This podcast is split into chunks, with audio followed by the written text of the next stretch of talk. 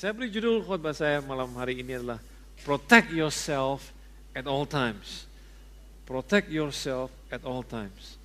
Saya dulu, dulu suka nonton pertandingan tinju. Dan sebelum pertandingan tinju dimulai, wasitnya pasti akan ngomong, protect yourself at all times. Lindungi dirimu setiap saat. Dan itu yang menarik perhatian saya dan itu yang saya jadikan judul khotbah pada malam hari ini. Nah banyak orang Kristen, banyak orang Kristen yang mengalami kekecewaan dalam hidupnya. Kenapa mereka kecewa? Karena mereka tidak sadar atau mereka tidak tahu apa yang mereka harapkan pada saat mereka jadi orang Kristen.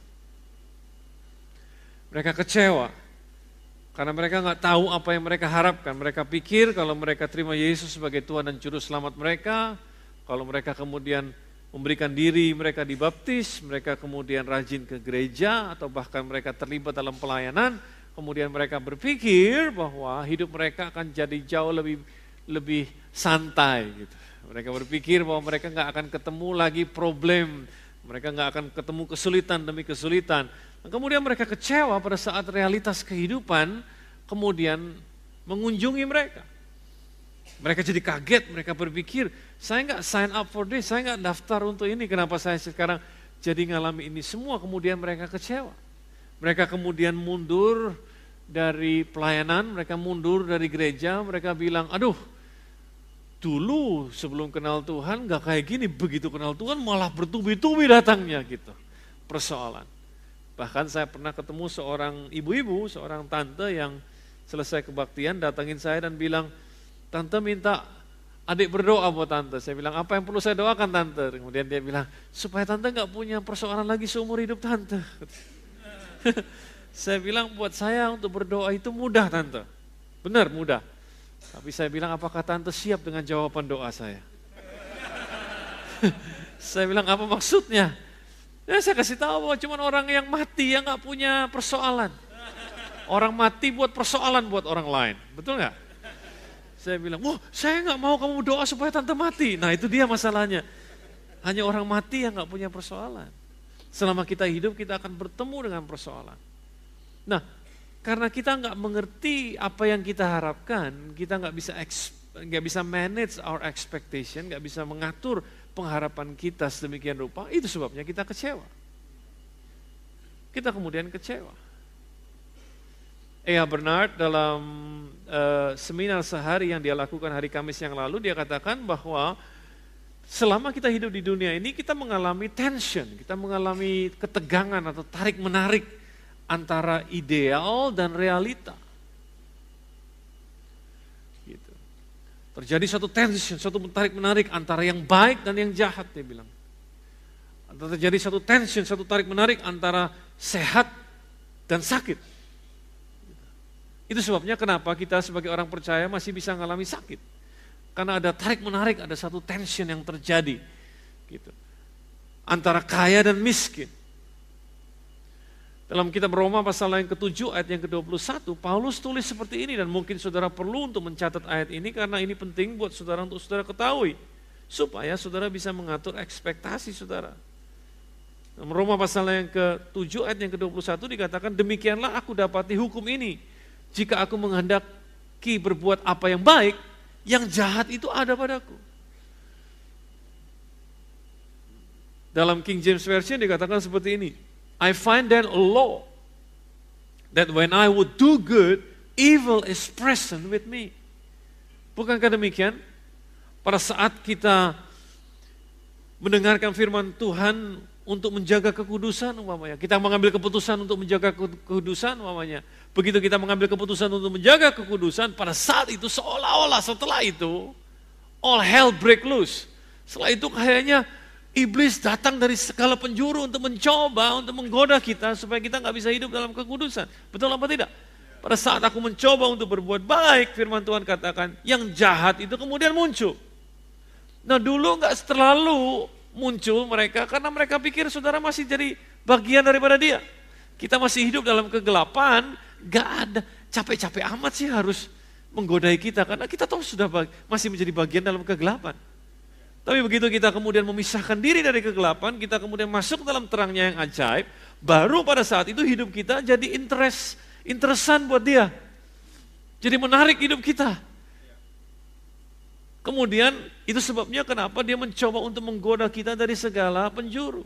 Pada saat kita mendengar firman Tuhan untuk menjadi generous, untuk menjadi murah hati, kita kemudian mengambil keputusan, oke, okay, besok aku akan kasih ini, besok aku akan akan mencoba untuk memberkati si ini dan si itu. Dan pada saat kita mengambil keputusan yang demikian, kemudian begitu banyak pencobaan masuk mendatangi kita, yang menyebabkan kita kemudian gak bisa melakukan apa yang barusan kita ambil, keputusan yang baru kita ambil. Betul apa tidak? Ya. Itulah realitas kehidupan, itu yang harus kita hadapi. Tetapi Yesus menjanjikan kepada kita kemenangan. Dan saudara perlu tahu bahwa tidak ada kemenangan tanpa suatu pertandingan. Betul apa tidak? Dan kita disebut lebih dari pemenang. Artinya dia memberikan kepada kita jalan keluar. Yang artinya juga kita harus tahu bagaimana caranya merespon terhadap tantangan atau terhadap problem yang sedang kita hadapi. So kalau kita nggak tahu bagaimana caranya merespon dengan baik, maka nggak heran kalau kita gagal. Tapi kalau kita mengerti bagaimana caranya merespon dengan baik, maka kita akan hidup dalam kemenangan. Nah, akibat ini, akibat tidak sadarnya kita akan adanya tension, akan adanya tarik-menarik antara yang baik dan yang jahat, antara kaya dan miskin, antara sehat dan sakit. Kalau kita nggak sadar ini antara ideal dan reality, kalau kita nggak sadar ini, maka apa yang terjadi? Kita gampang kecewa. Karena kita nggak mengalami kemenangan. Karena kita nggak tahu bagaimana caranya merespon. Akibatnya di kebanyakan orang Kristen, kemudian atau di, banyak, di kebanyakan orang percaya, akhirnya mereka kemudian mengambil dua ekstrim yang saling bertolak belakang satu sama lain. Ekstrim yang pertama kemudian bilang begini, kalau gitu kita harus menjauhkan diri dari dunia ini. Supaya kita nggak terkena kontaminasi dengan dunia ini. Supaya kita nggak mengalami banyak gangguan dan godaan. Akibatnya mereka menjauhkan diri dari dunia ini. Akibatnya banyak di antara mereka kemudian keluarkan peraturan. Jadi orang Kristen nggak boleh ini, nggak boleh itu, nggak boleh ini dan nggak boleh itu, nggak boleh nonton bioskop, nggak boleh nonton TV, nggak boleh nonton uh, ini dan itu, nggak boleh baca koran, akhirnya mereka nggak baca koran, nggak tahu berita, dan lain sebagainya, nggak boleh minum alkohol, nggak boleh minum bir, nggak boleh ini dan itu. Sampai suatu hari mereka bingung sendiri pada saat Mel Gibson keluarkan film judulnya The Passion of Christ. Karena nggak boleh nonton di bioskop, mereka bingung kita mau nonton tapi dosa, Gak nonton ini film tentang Kristus. Akibatnya apa yang terjadi? Banyak yang kemudian beli DVD bajakannya nonton di gereja rame-rame.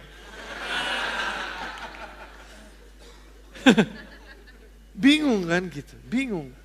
Tapi ekstrem yang berikutnya bilang, ekstrem yang berikutnya bilang apa? Ekstrem yang berikutnya bilang, kita kan sudah dimerdekakan dalam Kristus, kita sudah ciptaan baru, semua boleh, semua hajar saja.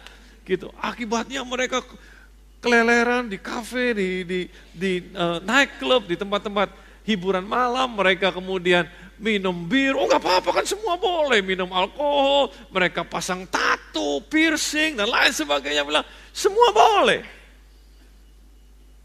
Ada dua ekstrim. Saya nggak tahu ekstrim yang mana saudara. Tapi firman Tuhan kemudian kasih tahu kita jalan keluarnya. So, saudara perlu ngerti bahwa Christianity is not about law rules and regulation. is more about relationship. Kekristenan adalah tentang membangun hubungan dengan Tuhan. Membangun hubungan dengan dia yang menciptakan kita. Lebih dari hanya sekedar peraturan the do's and the don'ts. Apa yang boleh dilakukan dan apa yang tidak boleh dilakukan. Meskipun semua peraturan yang Tuhan berikan kepada kita bukan untuk keuntungan dia, tapi untuk keuntungan siapa? Untuk keuntungan kita sendiri. Nah Paulus kemudian tulis dalam 1 Korintus pasal yang ke-10 ayat yang ke-23 sampai ayat yang ke-24. Saudara harus mengerti bahwa firman Tuhan ini bukan bukan sumber kebingungan. Tapi firman Tuhan merupakan sumber jawaban buat kita semua. 1 Korintus 10 ayat 23 dan 24 dikatakan segala sesuatu diperbolehkan. Benar. Tetapi bukan segala sesuatu berguna. Segala sesuatu diperbolehkan benar, tetapi bukan segala sesuatu membangun. Jangan seorang pun yang mencari keuntungannya sendiri, tapi hendaklah tiap-tiap orang mencari keuntungan orang lain. Jadi pertanyaannya, boleh nggak? Boleh. Tetapi apakah itu berguna? Apakah itu membangun dirimu sendiri? Membangun your spiritual life? Apa itu membangun? Yang ketiga, apakah itu tidak jadi batu sandungan buat orang lain? Jadi jangan mikirin dirimu sendiri, pokoknya ini buat gua kok. Tapi no, no, no, no. coba pikirkan keuntungan orang lain. Apakah apa yang ku berbuat ini menjadi batu sandungan buat orang apa tidak? Jadi ada pertanyaan-pertanyaan lain selain daripada boleh apa tidak boleh. Ada cara berpikir lain yang ada ada ada hikmat lain yang saudara perlu ambil. Sehingga saudara nggak terjebak pada boleh apa tidak boleh saja. Saya ambil contoh tato, saya ambil contoh tato, mari kita bilang tato. Kalau saudara mau ditato boleh nggak? Banyak kali orang tanya sama saya, kalau saya mau tato dosa apa enggak? Lebih daripada dosa apa enggak, saudara harus tahu satu hal dulu. Bahwa tato itu permanen. Kalau saudara harus cuma mau nah tato ikutin tren, saudara harus ngerti bahwa tren itu berubah-ubah. Fashion itu berubah-ubah, tren berubah-ubah. Nah kalau sudah nggak ngetren lagi, kok nggak bisa hapus gitu aja kayak kok setip gitu, di setip dihapus gitu, nggak, nggak bisa. Tato lah sesuatu yang permanen. Engkau harus pikir dulu. Kemudian kau jawab pertanyaan ini, berguna nggak buat engkau? Membangun hidupmu nggak? Membangun kehidupan spiritualitasmu apa tidak? Dan pertanyaan yang berikutnya, apakah ini menjadi batu sandungan buat orang lain apa tidak? Kalau semuanya bisa kau jawab dengan baik dan kau masih bilang, sudah semua sudah saya pikirkan, and I still want to do it, silakan. Silakan. Pertama, kulit-kulitmu sendiri, bukan kulit saya. Kedua, pastikan kalau engkau bayar sendiri. Sebab saya dikasih tahu, saya dikasih tahu bahwa tato itu mahal sebetulnya. Saya nggak pernah tato, jadi saya nggak tahu. Yang ketiga, pastikan bahwa engkau ketemu artis yang benar. Yang canggih. Gitu. Dan tentu yang canggih pasti mahal. Yang keempat, pastikan kulitmu tetap kenceng. Nah itu yang susah. Karena mungkin sekarang kau bisa bangga-banggakan apa yang kau tato di sini, di sini kau bisa bangga-banggakan pakai singlet buntung dan lain sebagainya. Wuh, bangga. Keren. Tunggu, tunggu, tunggu. Nanti kita ketemu lagi kira-kira 40 tahun dari sekarang umurmu sudah 65 gitu ya. Saya pengen tahu, saya pengen tahu apakah gambarnya masih keren kayak sekarang. Apakah memble gambarnya? Sehingga engkau nggak berani lagi pakai tangan buntung, kau tutup-tutupi karena setiap orang tanya dan kau harus ngasih penjelasan. Sebenarnya gambarnya dia dulu ini loh.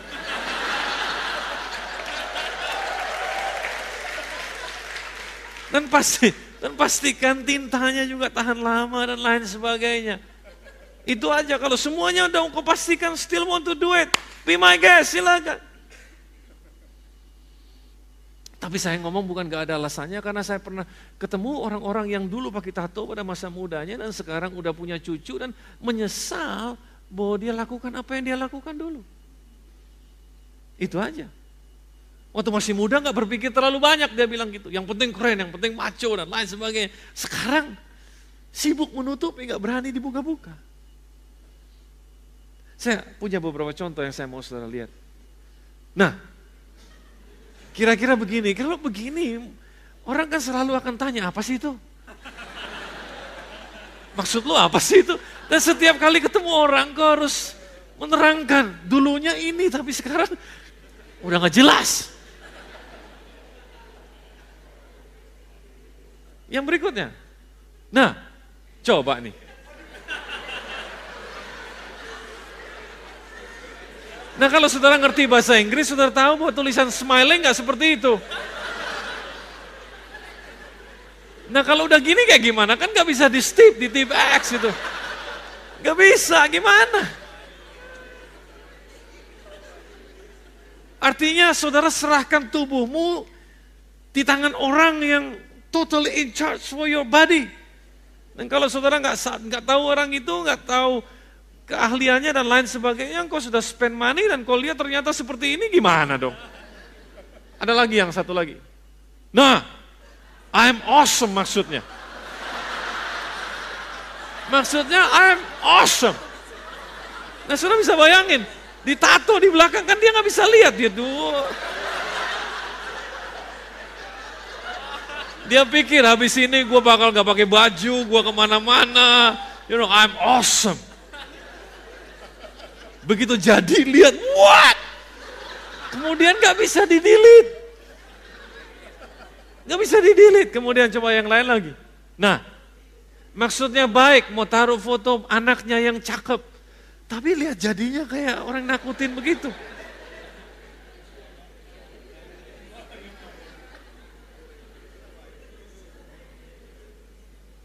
So boleh apa nggak boleh, udah nggak lagi jadi jadi perkara kalau udah begini kan? Lain lagi. Nah, ini menunjuk. Ini mau rohani, tulis firman Tuhan di situ. Nah, kenapa saudara yang ketawa langsung tahu, nulis tulis Psalm nggak seperti itu. Saudara tahu ditulis di mana? Ditulisnya di sini nih. Psalm 23 ayat yang keempat. Tapi Psalm nulisnya kayak gini.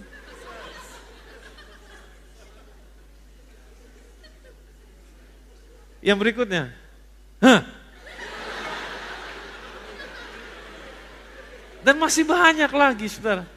Saya mau kasih tahu.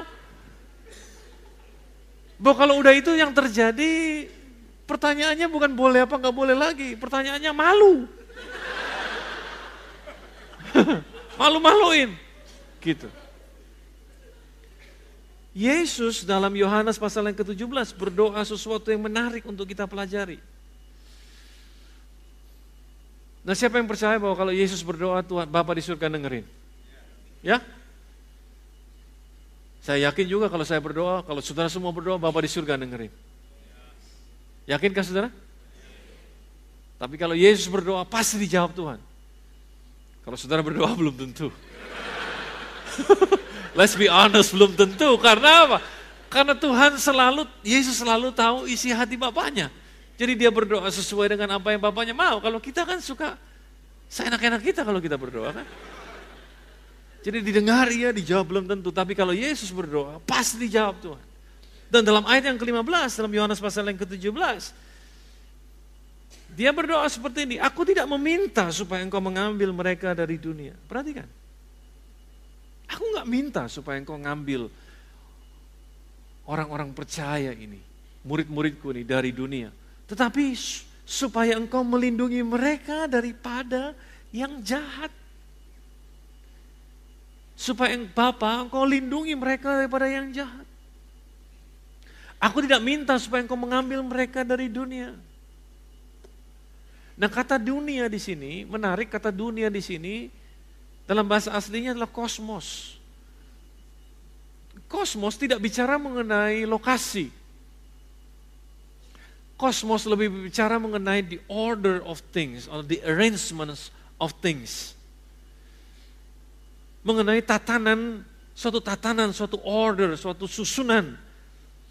Dalam masyarakat ini kita mengenal ada susunan, ada sebuah masyarakat mengenal susunan atau tatanan dalam sosial, dalam dalam uh, politik, dalam ekonomi, dalam hal spiritual dan lain sebagainya. Jadi Tuhan tidak ingin menarik kita dari dunia sosial, dari dunia bisnis, dari dunia ekonomi. Itu yang dia maksud dengan dunia. Bukan lokasi. Dia nggak ingin menarik kita dari situ, dia nggak ingin mengambil kita. Doanya adalah supaya kita tetap ada di dunia kita pada saat kita bertobat. Pada saat kita menerima Yesus sebagai Tuhan dan Juru Selamat, pada saat kita bertobat, kita jadi manusia baru, dia nggak ingin tarik kita keluar. Dia nggak ingin kita jadi full timer semuanya, terus pelayanan di gereja full time sepenuh waktu. Dia nggak punya ide itu. Tetapi dia mau membiarkan kita ada di dalam dunia kita masing-masing. Di mana pun dunia saudara berada. Di dunia bisnis, di dunia ekonomi, di dunia politik, di dunia edukasi, di dunia entertainment, di dunia media. Dia mau saudara tetap ada di situ. Untuk apa? Untuk jadi terang dan untuk jadi garam, untuk menjadi pengaruh yang baik, menjadi contoh, set standard, jadi standar buat orang-orang tersebut. Jadi terang. Dia ingin saudara tetap ada di situ. Dan doanya adalah supaya engkau dilindungi dari yang jahat. Itu yang dia doakan. Supaya engkau dilindungi dari yang jahat.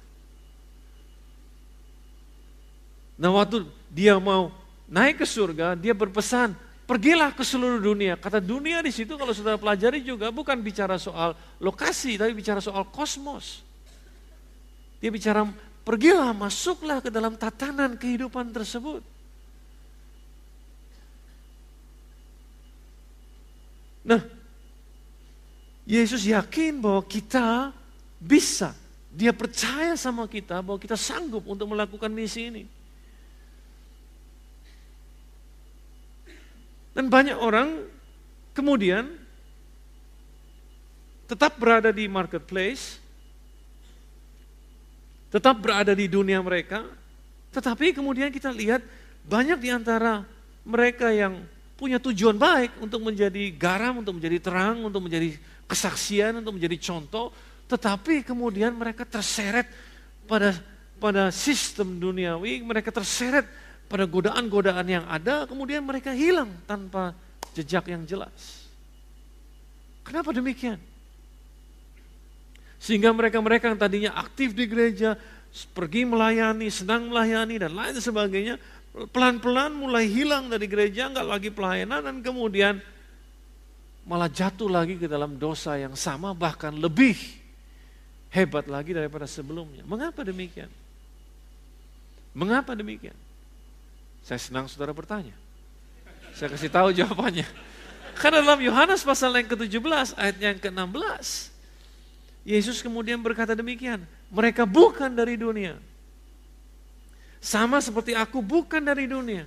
Kuduskanlah mereka dalam kebenaran. Firmanmu adalah kebenaran. Sama seperti engkau telah mengutus aku ke dalam dunia. Demikian pula aku telah mengutus mereka ke dalam dunia. Aku menguduskan diriku bagi mereka supaya mereka pun dikuduskan dalam kebenaran. Perhatikan kalimat ini, mereka bukan dari dunia. Sama seperti aku bukan dari dunia. Artinya mereka bukan dari tatanan ini, mereka bukan dari sistem ini. Artinya kita ini meskipun ada di dalam dunia, tapi kita bukan bagian dari mereka. Kita ini punya headquarters yang berbeda headquarters kita atau kantor pusat kita ada di dalam surga, ada dalam kerajaan Tuhan. Itulah headquarters kita. Meskipun kita ada di dalam dunia ini, tapi kita tetap berpusat berpengharapan kepada dia. Itu bedanya. Nah kalau enggak begitu, maka saudara akan bingung. Maka banyak di antara kita kemudian jatuh di dalam dosa dan terseret dan gagal untuk jadi pemenang. Kita harus sadar bahwa kita bukan dari dunia ini. Ya dulu sebelum aku bertobat, aku jadi bagian dari dunia ini. Tapi begitu aku sudah keluar dan masuk ke dalam terang yang ajaib, meskipun aku masih dalam dunia ini, tapi aku bukan bagian dari dunia ini. Saya kasih ilustrasi. Manusia tidak diciptakan untuk hidup dalam air, betul? Betul apa tidak? Ya. Tetapi kalau manusia dikasih goal, dikasih project untuk menyelidiki kehidupan di bawah laut, bisa nggak? Bisa. Apa yang terjadi kemudian? Apakah manusia tersebut langsung nyebur aja ke bawah laut? Sama sekali enggak. Kalau itu yang terjadi, maka dia akan segera mati. Karena manusia tidak ditentukan untuk hidup di dalam air. Tetapi bisa nggak dia melakukan tugasnya? Sangat bisa. Apa yang harus dia lakukan? Dia harus pakai pelindung. Dia harus pakai pakaian yang melindungi dia, yang bisa menyebabkan dia bertahan di atas di dalam air. Kemudian dia harus pakai masker supaya dia bisa melihat, supaya dia bisa bernapas, dia harus bawa tabung oksigen. Betul apa tidak? Itu namanya melindungi diri mereka supaya mereka tetap bisa berada di dalam air dan melakukan tugas mereka dengan benar. Tapi kalau manusia tersebut tidak melindungi diri mereka, menyebur aja langsung, sama kayak kebanyakan orang menjebur aja dalam marketplace, mereka berpikir mereka bisa jadi garam, mereka bisa jadi terang, mereka berpikir bahwa mereka bisa menjadi contoh, apa yang terjadi? Mereka dengan mudah dikalahkan sama si jahat dan mereka kemudian mati. Spirit mereka mati. Spiritual mereka jadi habis. Karena mereka nggak melindungi diri mereka. Sama seperti ini, saya, ilustrasi yang lain lagi. Saya dikasih kesempatan oleh Tuhan untuk pernah hidup di negara yang punya empat musim. Di bulan ini, biasanya tiga bulan ke depan, kita masuk musim yang namanya musim salju atau musim dingin. Di musim dingin, udara bisa turun sampai minus 5, bisa sampai minus 10, kadang-kadang minus 15. Itu udah lebih dingin daripada freezer saudara di rumah. Nah, apakah pada tiga bulan tersebut kemudian masyarakat yang ada di situ kemudian berhenti berusaha, berhenti bekerja? Sama sekali enggak. Mereka masih tetap melakukan aktivitas mereka. Tetapi mereka tidak melakukan sembarangan. Karena mereka tahu di luar sana dingin dan tubuh kita nggak sanggup untuk melawannya, maka apa yang dilakukan? Mereka melindungi diri mereka. Pakai baju berlapis-lapis, masih pakai jaket, pakai topi, pakai sial, pakai sarung tangan, sepatu mereka pun berbeda. Semakin dingin di luar, semakin tebal mereka punya mereka punya baju. Semakin berlapis-lapis bajunya. Tujuannya adalah supaya mereka bisa bertahan. Supaya udara panas, hawa panas, hawa tubuh ini tidak keluar. Supaya hawa dingin tidak masuk ke dalam. Bisa ngerti yang saya maksud? Itu yang Yesus bilang, mereka bukan dari dunia ini. Tapi aku mau mereka tetap ada di dunia. Lindungi mereka dari yang jahat. Artinya, betul Tuhan mau melindungi saudara dari yang jahat, tapi saudara juga mesti pakai perlengkapan yang yang sudah perlu pakai untuk melindungi diri saudara sendiri. Perlengkapan itu apa sih? Sekali lagi saya senang saudara tanya. Saya kasih tahu. Yang pertama, jadi yang Tuhan mau adalah insulate, not isolate. Yang dia mau adalah saudara-saudara supaya saudara melindungi dirimu sendiri. Bukan memisahkan diri saudara dari dunia ini. Nah bagaimana caranya saudara melindungi diri saudara sendiri? Bagaimana caranya saudara protect yourself at all times? Yang pertama, saudara harus tertanam di gereja lokal. Mengapa ini penting? Bukan karena saya mengada-ada, tapi karena Mazmur 92 kasih jawabannya kepada kita. Mazmur 92 ayat 13 sampai 16 katakan seperti ini. Orang benar akan bertunas seperti pohon korma. Akan tumbuh seperti pohon aras di Libanon Perhatikan, mereka yang ditanam di bait Tuhan akan bertunas di pelataran Allah kita. Pada masa tua pun mereka masih berbuah, menjadi gemuk dan segar untuk memberitakan bahwa Tuhan itu benar, bahwa ia gunung batuku dan tidak ada kecurangan padanya. Perhatikan, mereka yang ditanam di bait Tuhan akan bertunas. Bertunas itu berkembang. Mereka yang ditanam akan bertunas. Kalau kau mau bertunas, kau harus apa? Tertanam. Mereka yang ditanam akan apa? Bertunas. Kalau kau mau bertunas atau berkembang, kau harus mau apa? Ditanam. Dan bukan cuma itu, dikatakan bahwa sampai pada masa tua pun, is a sign of longevity. Sampai pada masa tua pun, mereka masih berbuah. Masih berbuah, jadi bukan cuma satu musim, bukan cuma dua musim. Terus sampai pada masa tua pun mereka terus berbuah, menjadi gemuk dan segar. Kata gemuk di sini nggak ada urusannya dengan ukuran badan. Kata gemuk di sini menunjukkan bahwa engkau berlimpah dengan berkat.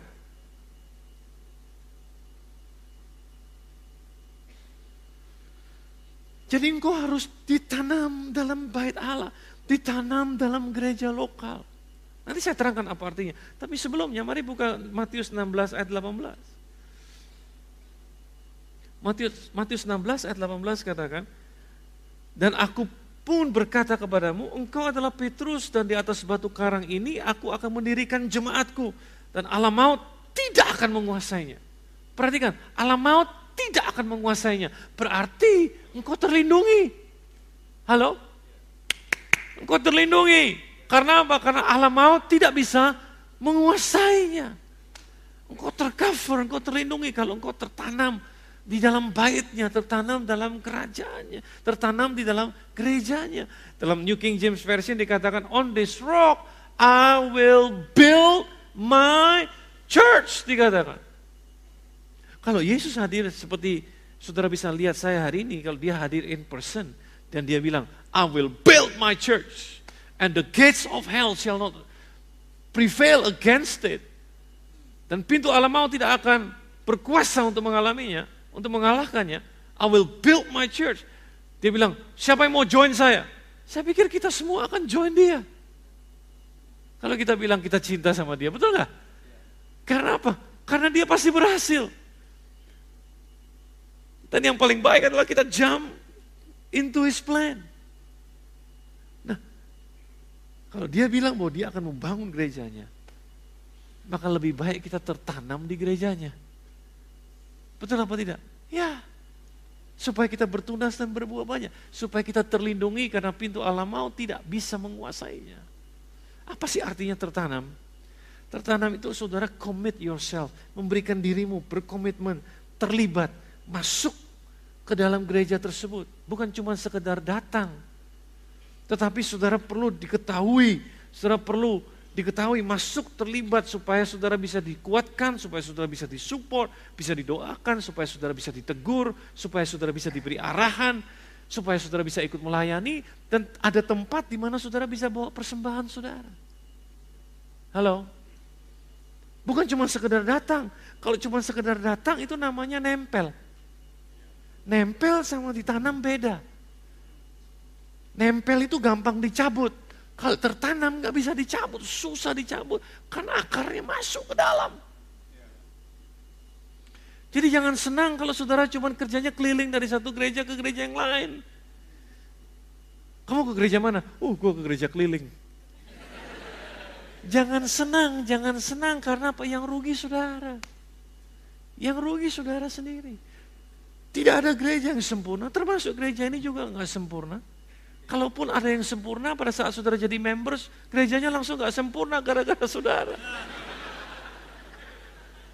Jadi gak ada gereja yang sempurna. Tetapi jangan biarkan dirimu jadi lone ranger. Jangan biarkan dirimu sendirian. Gak ada covering. Karena engkau akan dengan mudah ditackle sama si jahat. Jangan cuma senang datang ke gereja, dengerin firman Tuhan. Jangan cuma senang begitu. Apalagi kalau ke tempat ini. Banyak orang datang senang ke tempat ini karena uh, musiknya bagus katanya. Khotbahnya bagus katanya. Yang khotbah pun bagus katanya. Dan gak bayar lagi. Gak ditarik persembahan lagi. Bisa datang, pulang, gak usah kasih apa-apa. Wuh, mantap. Berarti saudara cuma nempel. Kalau saudara cuma nempel, nggak ada untungnya buat saudara. Saudara akan berbuah banyak. Saudara nggak akan tercover. Saudara akan gampang kena hantam sama si jahat. Sudah ada berapa banyak orang bertalenta yang saya lihat. Luar biasa talentanya.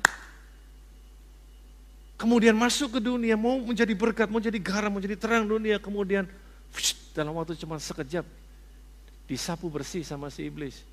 Kemudian jadi batu sandungan buat banyak orang. Mereka kemudian itu liatin si itu. Dulu pernah di gereja, dulu pelayanan di gereja, uh, dulu di sini. Sekarang malah lebih hancur daripada yang hancur. Karena mereka nggak terlindungi. Apalagi kemudian dalam Ibrani pasal yang ke-13, disebutkan ayat yang ke-17, taatilah pemimpin-pemimpinmu dan tunduklah kepada mereka. Sebab mereka berjaga-jaga atas jiwamu sebagai orang yang orang-orang yang harus bertanggung jawab atasnya. Dengan jalan itu mereka melakukannya dengan gembira, bukan dengan keluh kesah. Sebab hal itu tidak akan membawa keuntungan bagimu. Kalau saudara commit yourself, tertanam dalam dalam gerejanya, ada orang-orang yang menjadi pimpinan saudara yang melindungi jiwa saudara, yang mendoakan saudara, yang tegur saudara kalau saudara keliru, kasih nasihat sama saudara, dan lain sebagainya. Dan bukan cuma sekedar itu, bukan cuma sekedar itu, tetapi ketahuilah bahwa setiap orang di antara saudara punya talenta. Setiap orang di antara saudara punya talenta. Dan ada orang-orang yang perlu talenta saudara. Dan di gereja saudara bisa mengeluarkan talenta saudara. Sehingga orang-orang tersebut bisa menikmatinya. Saudara pikir semua teman-teman yang ada di atas mimbar ini, mereka orang-orang yang bertalenta. Tapi mereka nggak keep, nggak simpen talenta mereka. Mereka share talenta mereka buat kita semua. Sehingga kita bisa mengalami kebaktian dengan baik. Teman-teman yang yang bikin dekorasi ini adalah teman-teman yang tahu bahwa mereka punya talenta dan mereka nggak simpan talentanya buat diri mereka sendiri, tapi dia bagi kepada yang lain untuk dinikmati. Halo? Ya, teman-teman performing arts dan lain-lain sebagainya mereka semua punya talenta dan talenta tersebut mereka keluarkan. Saya yakin ada orang-orang di sini yang setiap kali ngelihat apa yang kita lakukan bilang, waduh kalau saya ini saya lakuin ini. Oh kalau saya ini saya begini. Oh kalau saya ini saya bikin begini. Oh kalau saya ini saya bikin begini. Masalahnya nggak ada yang tahu. Karena engkau cuma simpan buat dirimu sendiri. Gak ada yang tahu bahwa engkau punya talenta. Gak ada yang tahu bahwa engkau bisa buat ini dan buat itu. Karena you keep it for yourself. Karena engkau gak mau tertanam. Yang kedua, cepat saja yang kedua, punyailah dasar yang kuat. Matius 7 ayat 24 sampai 27. Yesus memberikan perumpamaan, setiap orang yang mendengarkan perkataanku ini dan melakukannya, ia sama dengan orang yang bijaksana yang mendirikan rumahnya di atas batu. Kemudian turunlah hujan dan datanglah banjir, lalu angin melanda rumah itu, tetapi rumah itu tidak rubuh, sebab didirikan di atas batu. Tapi setiap orang yang mendengarkan perkataanku ini dan tidak melakukannya, ia sama dengan orang yang bodoh yang mendirikan rumahnya di atas pasir, sehingga turunlah hujan dan datanglah banjir, lalu angin melanda rumah itu. Sehingga rubuhlah rumah itu dan hebatlah kerusakannya. Jadi bukan cuma sekedar kita butuh covering di atas sana, tapi kita juga butuh fondasi yang kuat. Fondasi yang kuat bicara soal apa? Bicara soal iman. Iman adalah dasar. Tapi iman datang dari mana? Come on, help me. Iman datang dari mana? Dari pendengaran, pendengaran akan apa? Akan firman Tuhan. Berarti punyailah dasar firman Tuhan dalam hidup saudara. Kita terlatih untuk mendengarkan khotbah, tapi kita nggak terlatih untuk tanam firman Tuhan dalam hidup kita. Kalau saudara punya firman Tuhan dalam hidup saudara, dan saudara bukan cuma sekedar menjadi pendengar, tapi menjadi pelaku firman Tuhan, maka saudara sebetulnya sedang menaruh dasar yang kuat dalam hidup saudara. Sehingga pada saat ada angin pencobaan datang, saudara tetap tegak berdiri karena engkau berdiri di atas fondasi yang kuat. Karena firman Tuhan menjaga hidup saudara. Pada saat orang ngajak saudara korupsi, pada saat orang ngajak saudara untuk narkoba, pada saat orang ngajak saudara untuk judi atau untuk nipu atau untuk bohong dan lain sebagainya. Karena ada firman Tuhan yang menjaga saudara, saudara tetap pada pendirian saudara yang bilang, saya tidak mau lakukan apa yang kau mau, kau suruh saya lakukan. Karena firman Tuhan menjaga saudara. Bisa mengerti yang saya maksud? Saya mau kasih tahu pada saudara, terjun ke dalam dunia tanpa dilindungi oleh firman Tuhan, tanpa melindungi dirimu sendiri dengan covering local church dan punya firman Tuhan jadi fondasi saudara, sulit untuk saudara bisa bertahan melawan iblis. Sebab iblis itu veteran dia sudah ada sebelum kita ada, jauh sebelum kita ada. Dia udah mencobai orang-orang gede. Zaman dulu dia udah banyak berhasil mencobai. Dan mereka menang. Apa dasarnya bahwa saudara bisa berdiri sendirian melawan dia? Tapi kalau Tuhan bilang, I will build my church and the gates of hell shall not prevail against it. Hal itu benar-benar terjadi. Karena Tuhan yang bilang, pintu alam maut tidak akan bisa menguasainya. Bisa mengerti yang saya maksud? Dan yang ketiga, stay on purpose. Stay on purpose. Apa maksudnya? Dengar saya baik-baik. Saya nggak heran. Saya nggak heran kalau orang tertanam dalam dalam rumah Tuhan dengan baik. Artinya apa? Commit themselves. Dan suara pengembalaan dia dengarkan baik-baik. Dia dengarkan baik, dia ikuti baik-baik.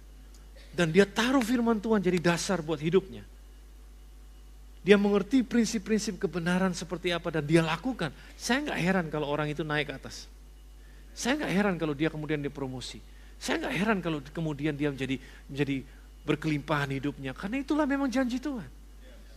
Karena dia bilang apa? Terang itu tidak diletakkan di bawah gantang. Tetapi diletakkan di atas. Berarti orang yang mau jadi terang, sungguh-sungguh berfungsi, Tuhan akan letakkan dia di atas. Tetapi ada di atas punya kesulitan tersendiri. Karena kalau engkau ada di atas tiba-tiba apa? Apa yang tadinya engkau nggak lihat, tiba-tiba engkau lihat. Yang tadinya engkau nggak lihat pada saat kau dibawa, pada saat kau dibawa naik ke atas, tiba-tiba engkau lihat, wow, wow, wow, wow, wow. Kelihatannya ada begitu banyak opportunity tiba-tiba. Kok ditawarin ini, ditawarin ini, si ini pengen ketemu, si ini pengen ketemu. Tadinya nggak ada yang pengen ketemu sama saudara.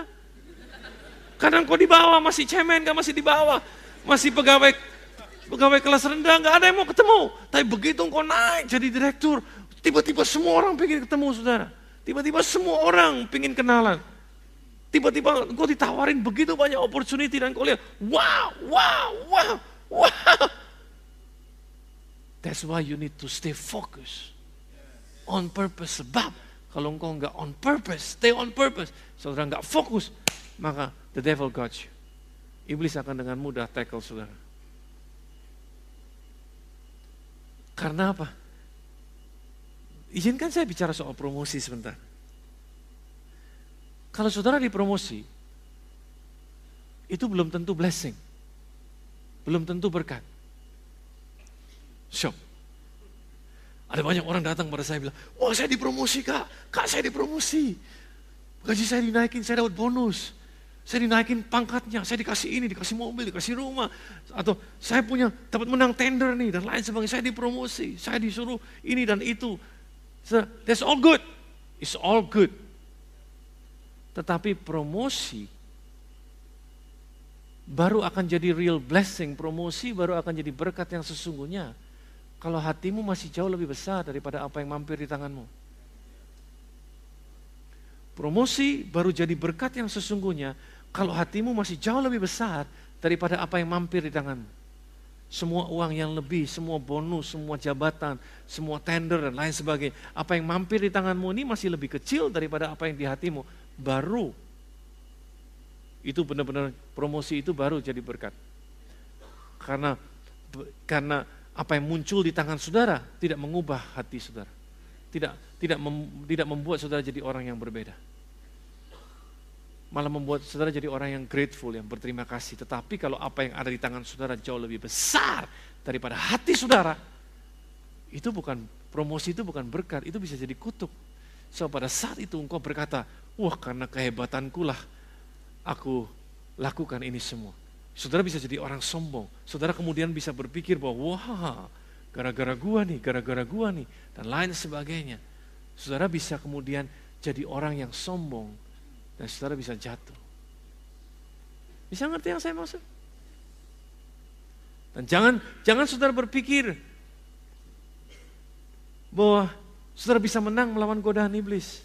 Kalau saudara nggak tertanam, kalau saudara nggak stay fokus, kalau saudara nggak punya dasar yang kuat. Siapa yang suka nonton film detektif? Ada yang suka nonton film detektif kayak saya? Saya suka nonton film detektif. Dan di film detektif sering kali kita lihat seorang polisi lakukan pekerjaan undercover. Ngerti yang disebut dengan undercover? Dia masuk ke satu mafia, masuk ke satu geng untuk menyelidiki siapa nih bosnya, bagaimana nih jaringannya, siapa kontak-kontak mereka, dan lain sebagainya. Tetapi pada saat mereka ada di dalam situ, mereka harus selalu ingat kenapa mereka ada di dalam situ. Mereka harus selalu ingat bahwa mereka bukan bagian daripada mafia ini atau para preman ini dan lain sebagainya. Mereka bukan bagian dari situ.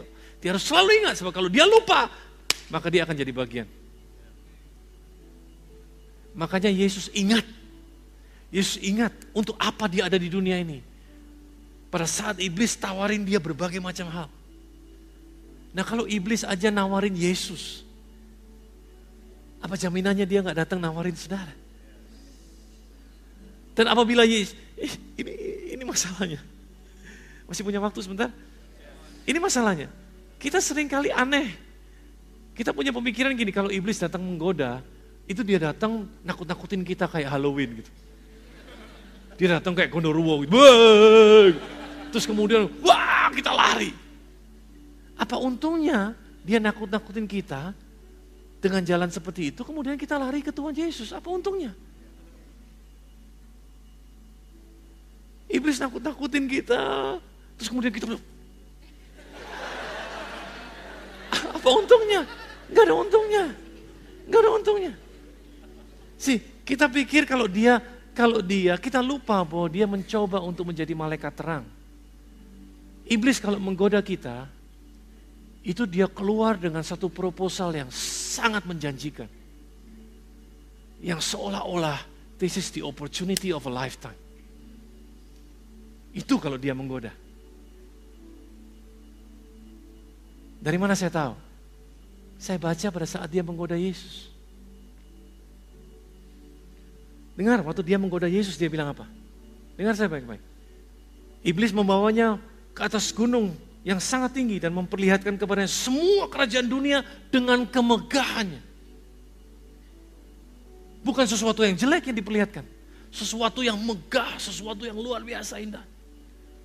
Dan berkata kepadanya, semua ini akan kuberikan kepadamu jika engkau sujud menyembah aku.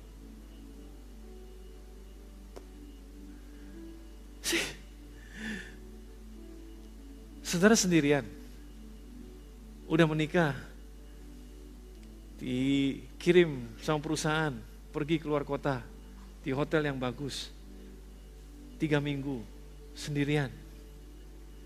Iblis gak datang kemudian kirim agennya yang you know, yang tidak enak dipandang mata. I'm, I'm sorry kalau saya mesti, mesti, you know, untuk menerangkan kepada saudara saja. Umpamanya yang dikirim tuh mukanya nggak jelas, terus gemuk, mamanya gitu, terus pakaiannya nggak bagus gitu. Engkau pasti akan terus ngajak engkau, yuk tidur bareng yuk. Pasti engkau dengan gagal lantang bilang tidur aja sendiri ngajak-ngajak. Nah, iblis gak bodoh.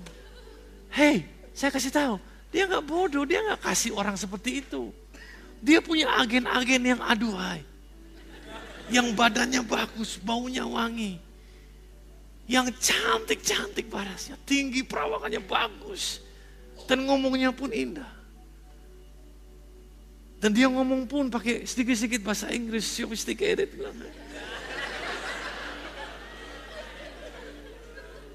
Are you lonely, my friend? Eka kebetulan juga lonely. Pada saat itu saudara pikir, gak ada istri, gak ada yang lihat. This is an opportunity of, opportunity of a lifetime. Si kita pikir kita kuat sampai the devil show up. Kita pikir kita kuat pada sampai pada saat iblis muncul. Kemudian kita knockdown. Karena kita nggak prepare. Dia datang dalam keadaan seperti itu. Karena yang kita tunggu-tunggu adalah dia datang seperti Gondoruo. No, kalau dia datang seperti Gondoruo, kita lihat Yesus, kita pasti teriak. Tetapi kalau yang datang modelnya kayak ini, apakah saudara teriak Yesus?